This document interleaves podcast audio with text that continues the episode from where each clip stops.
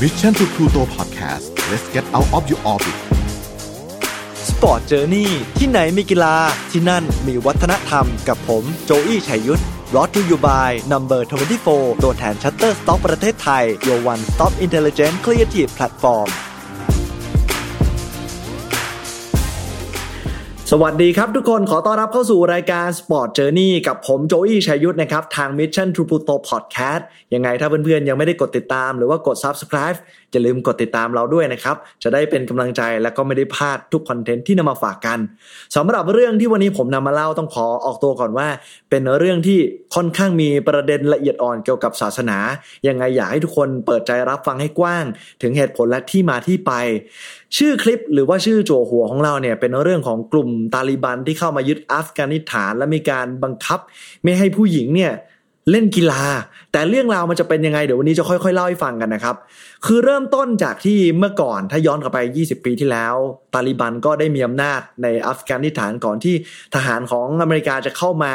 จนวันที่ 1 พฤษภาคมปีนี่แหละครับที่ผ่านมานี่แหละทางกองกำลังของสหรัฐอเมริกาเนี่ยตัดสินใจจะถอนทหารออกไป และในท้ายที่สุดครับวันที่ 15 สิงหาคม ทางกลุ่มกองกำลังตาลิบันเนี่ยได้สามารถบุกยึดกรุงคาบู ซึ่งถือว่าเป็นเมืองหลวงที่สำคัญของประเทศอัฟกานิสถานได้สำเร็จ แล้วก็ทำให้รัฐบาลทั้งหมดเนี่ยต้องลี้ภัยออกไป เพราะว่ากลัวว่าจะถูกสังหารหรือว่าไม่มีชีวิตรอด ประชาชนส่วนใหญ่ก็ร้องไห้แล้วก็หนีตายออกจากประเทศ เราจะได้เห็นภาพข่าวว่ามีผู้คนเนี่ย ไปออที่สนามบินและอยากให้ลูกๆของพวกเธอที่เป็นทารกเนี่ยให้ทหารอเมริกันรับไป หรือแม้กระทั่งพยายามจะซื้อตั๋วเครื่องบินเพื่อจะลี้ภัยออกนอกประเทศ บางคนไม่มีตังก็บุกเข้าไปในสนามบินแล้วเกาะเครื่องบินที่จะหนีไปให้ได้ แต่สุดท้ายอย่างที่เราได้เห็นภาพข่าวครับ ว่าเวลาที่เครื่องบินมันเทคออฟขึ้นไปบนฟ้าแล้วเนี่ยลมหรืออะไรพัดมาทำให้คนที่เกาะอยู่บนเครื่องบินเนี่ยตกลงมาจากบนฟ้าและก็เสียชีวิตในท้ายที่สุด มันเป็นภาพที่หดหู่มากเลยนะครับสำหรับ คนในประเทศตัวเอง แต่ไม่ได้อยากอยู่ในประเทศตัวเอง ด้วยอะไรก็แล้วแต่ที่ตาลิบันเข้ามามีอำนาจ วันนี้ผมเลยอยากจะเล่าให้ฟังครับ ถึงกรณีของกีฬาอย่างฟุตบอล เพราะว่ามันมีนักกีฬาฟุตบอลหญิงทีมชาติเนี่ยที่เธอรู้สึกว่าไม่ปลอดภัยกับชีวิตของตัวเองอีกต่อไป จนมีหลายคนที่พยายามจะลี้ภัยออกนอกประเทศ หนึ่งในนั้นเนี่ย เป็นอดีตกับตันฟุตบอลหญิงของอัฟกานิสถานที่มีชื่อว่าคาริดาโปเปานะครับ ตอนนี้เนี่ยเธอย้ายไปอยู่ที่ประเทศเดนมาร์กเรียบร้อยแล้วก็คือการลี้ภัยนั่นแหละ แต่เล่าให้ฟังว่ายังมีรุ่นน้องที่ยังอยู่ในอัฟกานิสถานที่เป็นนักกีฬาฟุตบอลหญิงทีมชาติเหมือนกันเนี่ยยังอาศัยอยู่ในประเทศนะครับ เธอได้มีการให้คำแนะนำน้องๆ รุ่นน้องเธอว่าให้ไปทำลายหลักฐานของการเป็นนักฟุตบอลหญิงทิ้งซะ ไม่ว่าจะเป็นการเผาทำลายเสื้อ รองเท้าถุงเท้า ทุกอย่างที่เกี่ยวกับการบ่งบอกว่าเธอเป็นนักฟุตบอลหญิงครับ แล้วก็ให้ไปลบโซเชียลมีเดียทิ้งใช้หมด เพราะมันเป็นเรื่องที่ต้องห้ามหรือว่าเป็นเรื่องที่อาจจะโดนลงโทษได้ในภายหลังนะครับ ซึ่งเธอก็ได้ให้สัมภาษณ์อย่างเจ็บปวดว่ามันเป็นสิ่งที่มันเจ็บปวดกับนักกีฬาทีมชาตินะเพราะว่าเธอต้องหลบซ่อนกับสิ่งที่เธอรัก การที่เธอได้ใส่เสื้อแล้วมีตาสัญลักษณ์ทีมชาติ หรือว่ามีธงของประเทศอัฟกานิสถานที่เธอภาคภูมิใจ แต่วันนี้เนี่ย ธอต้องหลบซ่อนมันเอาไปทำลายเอาไปเผาเนี่ยมันเป็นอะไรที่หดหู่ใจและอยากจะเรียกร้องถึงสิทธิความเท่าเทียมกันของผู้หญิงผู้ชายที่มันดูจะไม่เสมอภาคกันนะครับ ทีนี้เธอพูดต่อครับว่า การที่เธอเป็นนักกีฬา ฟุตบอลหญิงเนี่ยมันมีสิ่งที่มันไม่เท่าเทียมกัน และมีการกีดกันจากคนในสังคมค่อนข้างมาก แม้กระทั่ง ต้องบอกว่าเป็น ประธานสมาคมฟุตบอลหญิงทีมชาตินะครับ ได้เคยล่วงละเมิดทางเพศเธอเนี่ยในปี 2019 ครับ จนเธอเนี่ยต้องไปทำเรื่องฟ้องร้องหรืออะไรก็แล้วแต่ แล้วก็ได้รับ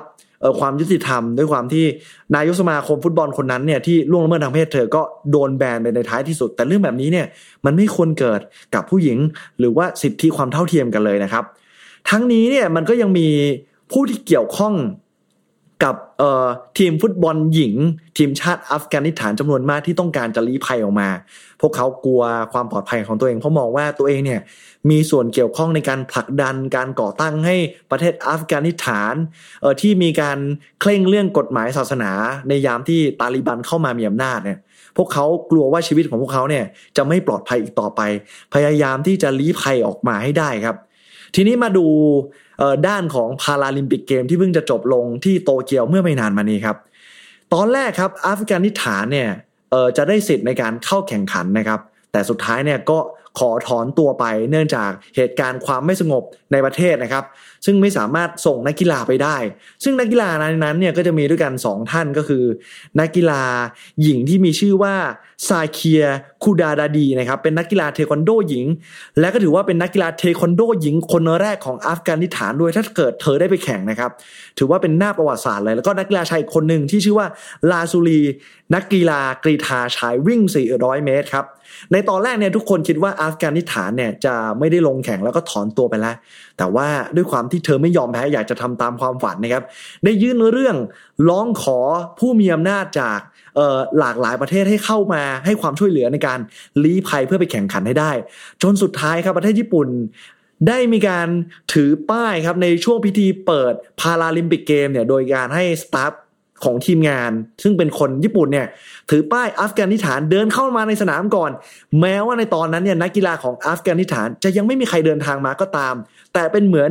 ความหวังครับว่า พวกเขาจะเดินทางมาได้ทันเวลา แม้ว่าจะในวินาทีสุดท้ายก็ตามครับ สุดท้ายแล้วครับ ทั้งสองท่านเนี่ยได้ลี้ภัยได้สำเร็จครับด้วยความช่วยเหลือจากผู้มีอิทธิพลเออหลากหลายประเทศเลย ในการให้เธอเนี่ยเดินทางไปที่ประเทศฝรั่งเศสอยู่ที่กรุงปารีสไปเก็บตัวอยู่ที่นั่นหนึ่งสัปดาห์ แล้วก็มีการตรวจโควิดหรืออะไรก็แล้วแต่จนสุดท้ายเนี่ยเออสามารถเดินทางมาแข่งกีฬาที่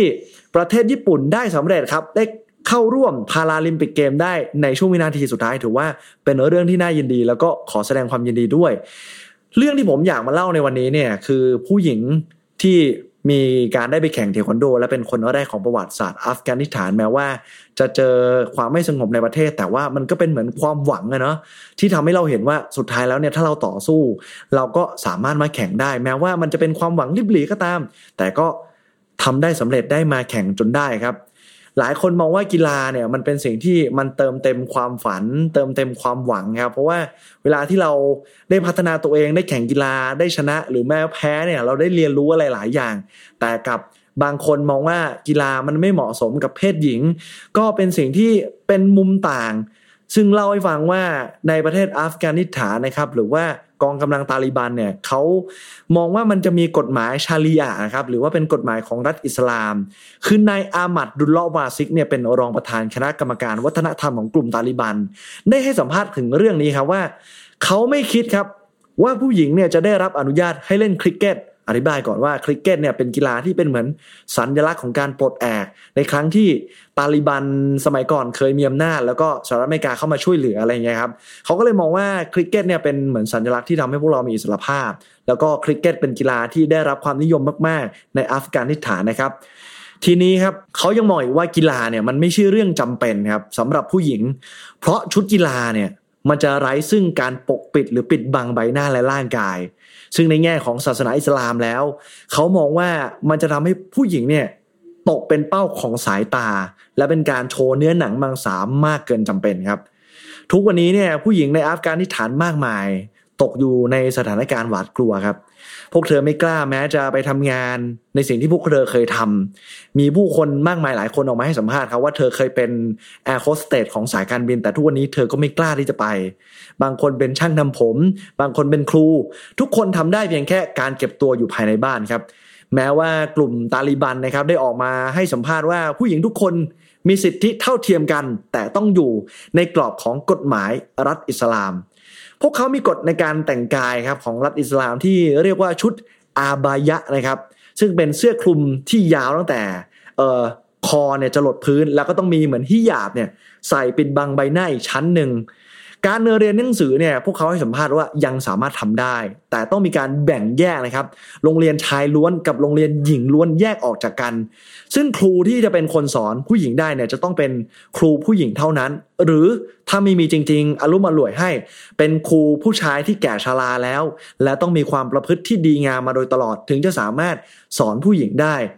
มาพูดถึงในมหาวิทยาลัยบ้างครับ บางคนถ้าได้เห็นข่าวบ้างแล้วเนี่ยเห็นว่า ทางมหาวิทยาลัยเนี่ยยังมีให้เรียนชายหญิงอยู่ แต่ว่าจะให้แบ่งฝั่งนั่ง และจะมีพมานกั้นอยู่ตรงกลางนะครับ คือเขามองว่ามันเป็นเรื่องที่อาจจะทำให้ผู้ชายเนี่ยสูญเสียสมาธิในการเรียนหรือไปกระตุ้นความรู้สึกทางเพศหรืออะไรต่าง ๆ แบบนี้ก็เลยให้มีการคุมให้ปิดกายมิดชิดรวมถึงอีกหนึ่งกฎที่มีคนพูดถึงเยอะมากก็คือ ห้ามผู้หญิงออกไปไหนจากบ้าน เพียงลำพังต้องมีคนในครอบครัวไปด้วยตลอดพอกฎออกมาแบบนี้ครับแน่นอนว่ามีเสียงต่อต้านและมีคนไม่เห็นด้วยครับ เพราะว่าในวันที่ 4 กันยายนที่ผ่านมา มีกลุ่มสุภาพสตรีในประเทศอัฟกานิสถานเนี่ยออกมาเรียกร้องถึงสิทธิความเท่าเทียมกัน และจะเดินไปที่รัฐสภาครับ แล้วก็มีการพูดปราศัยด้วยเครื่องขยายเสียงเนี่ยจนสุดท้ายครับกลุ่มตาลิบันเนี่ยได้ใช้แก๊สน้ำตายิงเข้าใส่ แล้วก็มีสเปรย์พริกไทย เพื่อสลายการชุมนุมครับ ทีนี้ครับผมอยากให้ลองฟังอีกมุมหนึ่งบ้าง ผมได้มีโอกาสคุยกับรุ่นพี่ที่นับถือศาสนาอิสลามถึงประเด็นกฎหมาย ของรัฐอิสลามนะครับว่าเขามองเรื่องนี้ยังไง คือเขาอธิบายให้ผมฟังว่ามันเป็นเรื่องที่ละเอียดอ่อนมาก แต่อยากให้ทุกคนทำใจเป็นกลางนะครับ คือการแบ่งแยกเพศชายอย่างเช่น จะต้องมีการแบ่งแยกโรงเรียนชายล้วนหญิงล้วน ซึ่งถ้ามองดีๆเนี่ยในประเทศไทยเราก็มีโรงเรียนชายล้วนหญิงล้วนเหมือนกันนะครับ หรืออย่างเช่นว่าเออ ให้ปิดบังร่างกายก็เพื่อเป็นการให้ดูสมรวมกริยาไม่ใส่เสื้อรัดรูปจนเกินไป ไม่แหว่งว้าวเกินไป เพราะว่ามองว่า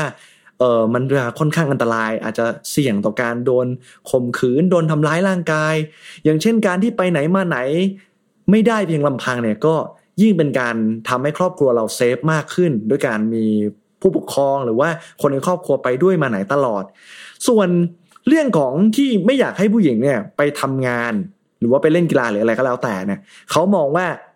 ทางอิสลามเนี่ยให้ความสำคัญและความเคารพกับผู้หญิงมาก ๆครับ คือเขามองว่าผู้หญิงเนี่ยมีหน้าที่ก็คือเออเลี้ยงดูลูกเออมีหน้าที่เออให้กำเนิดบุตร เพื่อที่จะสืบทอดเออวงตระกูลต่อไป หรือแม้กระทั่งทำงานบ้าน ซึ่งพวกเขามองว่ามันเป็นอะไรที่ยิ่งใหญ่แล้วก็หนักหนามากพอแล้ว หน้าที่ภายนอกก็คือการไปทำงานหาเงินเนี่ยให้ผู้ชายเป็นคนดูแลก็เพียงพอ คือเหมือนเป็นการประมาณว่าไม่อยากให้ผู้หญิงเหนื่อยจนเกินไป อยากให้ผู้หญิงเนี่ยอยู่บ้านไม่ต้องทำงานไม่ต้องอะไรมากเดี๋ยวผู้ชายเนี่ยจะไปออกไปทำงานหาเงินภรรยาเนี่ยก็แค่อยู่บ้านเลี้ยงดูลูกเลี้ยงดูบุตรทำงานบ้านแค่นั้นก็พอละครับ แต่ทีนี้เนี่ยด้วยความที่โลกเนี่ยมันเปลี่ยนไปมากแล้วนะ ตอนนี้ก็ปี 2021 มันมีเรื่องสิทธิความเท่าเทียมกันบริบทของสังคมที่มันไม่เหมือนเดิมอีกต่อไป ครั้นเราจะให้ทุกอย่างมันคงเดิมเหมือนที่กฎมันเคยออกไว้เมื่อร้อยปีพันปีที่แล้ว มันก็คงอาจจะบางทีอาจจะยังไม่ไม่ได้เหมาะสมกับบริบทสังคมในปัจจุบันนะครับ ซึ่งทั้งหมดทั้งมวลเนี่ยมันเป็นเรื่องของความหวังดีแต่ต่างมุมมองกันเท่านั้น อันนี้ก็แล้วแต่ใครจะมองนะครับอันนี้ผมพูดก่อนเผื่อเผื่อมีใครไม่เข้าใจแล้วว่าผมแต่ผมเล่าให้ฟังว่า เออในแต่ละคนเนี่ยก็จะมีมุมมองที่แตกต่างกันออกไป ก็อยากให้ทุกคนลองมองต่างมุมจะได้เข้าใจอะไรเงี้ยนะครับ ทีนี้ครับก่อนจากกันวันนี้ผมอยากทิ้งท้ายด้วยคำพูดของรัฐมนตรีกีฬาของประเทศออสเตรเลียครับเขาได้มีการให้สัมภาษณ์ว่า การห้ามแม่ผู้หญิงเล่นกีฬาเนี่ยถือว่าเป็นสิ่งที่ยอมรับไม่ได้เด็ดขาด เขาขอเรียกร้องให้องค์กร กีฬาระดับนานาชาติ ยืนหยัดเพื่อต่อต้าน การตัดสินใจที่น่ารังเกียจนี้ เพราะทัศนคติของกลุ่มตาลิบันที่มีต่อผู้หญิงและสิทธิมนุษยชนของบุคคล ไม่ใช่สิ่งที่ยอมรับจากองค์กรกีฬาระดับนานาชาติ ซึ่งในตัวผมเองเนี่ยผมก็มองว่าในสังคมเราเนี่ยปัจจุบันมันก็เปลี่ยนผ่านมาไกลมากแล้ว การที่จะไปบังคับไม่ให้ผู้หญิงเล่นกีฬาหรืออะไรก็แล้วแต่มันก็เป็นเรื่องที่ค่อนข้างจะละเอียดอ่อน นิดนึงนะเพราะว่าผมก็ยังเห็นความสำคัญของกีฬามาก ๆ เลยว่ามันช่วยเราแข็งแรงอะอย่างน้อย ได้สังคมได้เพื่อนเออในเรื่องของสุขภาพหรือว่าในเรื่องของชีวิต หรือในเรื่องของความรู้สึกเนี่ยมันทำให้เราเติมเต็ม ถ้าทุกคนนึกให้ดีนะครับในเวลาที่เราได้ดูกีฬาได้เชียร์กีฬาในทีมที่เรารักชนะ หรือแม้กระทั่งเราแพ้เนี่ยเรามีความสุขมากแค่ไหน การที่เราได้เล่นกีฬา อย่างน้อยๆ ตีแบดหรือว่าเตะฟุตบอลเรามีความสุขมากแค่ไหน ผมก็อยากให้ทุกคนได้รับความสุข เล็กๆ น้อยๆ ง่าย ๆ จากเพียงแค่การเล่นกีฬา แต่ทั้งนี้ทั้งนั้นผมก็เคารพความรู้สึก แล้วก็ความเห็นจากทุกๆ คนนะครับ เพื่อนๆมีความเห็นว่ายังไงเกี่ยวกับเรื่องนี้ ยังไงลองคอมเมนต์เข้ามาพูดคุยกันได้นะครับ แต่ก็ยังอยากย้ำอีกครั้งนะครับว่า เรื่องพวกนี้เนี่ยมันเป็นประเด็นที่ละเอียดอ่อนที่มันยากที่จะทำให้ทุกคนบนโลกนี้เข้าใจจริง ๆ นะครับ ก่อนจากกันวันนี้ต้องขอขอบคุณสปอนเซอร์ของเรา Shutterstock ครับ ที่มี Number 24 ผู้เป็นตัวแทน Shutterstock แต่เพียงผู้เดียวในประเทศไทย ที่จะให้บริการช่วยเหลือในการแนะนำสิทธิการใช้งาน บริการช่วยค้นหาคลิปวิดีโอและเพลงตามแต่ต้องการทำให้ Shutterstock Music และ Shutterstock Video เป็นบริการที่คุ้มค่ากับสายคอนเทนต์มาก ๆ เลยครับ วันนี้ขอบคุณทุกคนที่ติดตามนะครับ เจอกันใหม่ในอาทิตย์หน้า ผมโจอี้และ Sport Journey ลาไปก่อนครับ สวัสดีครับ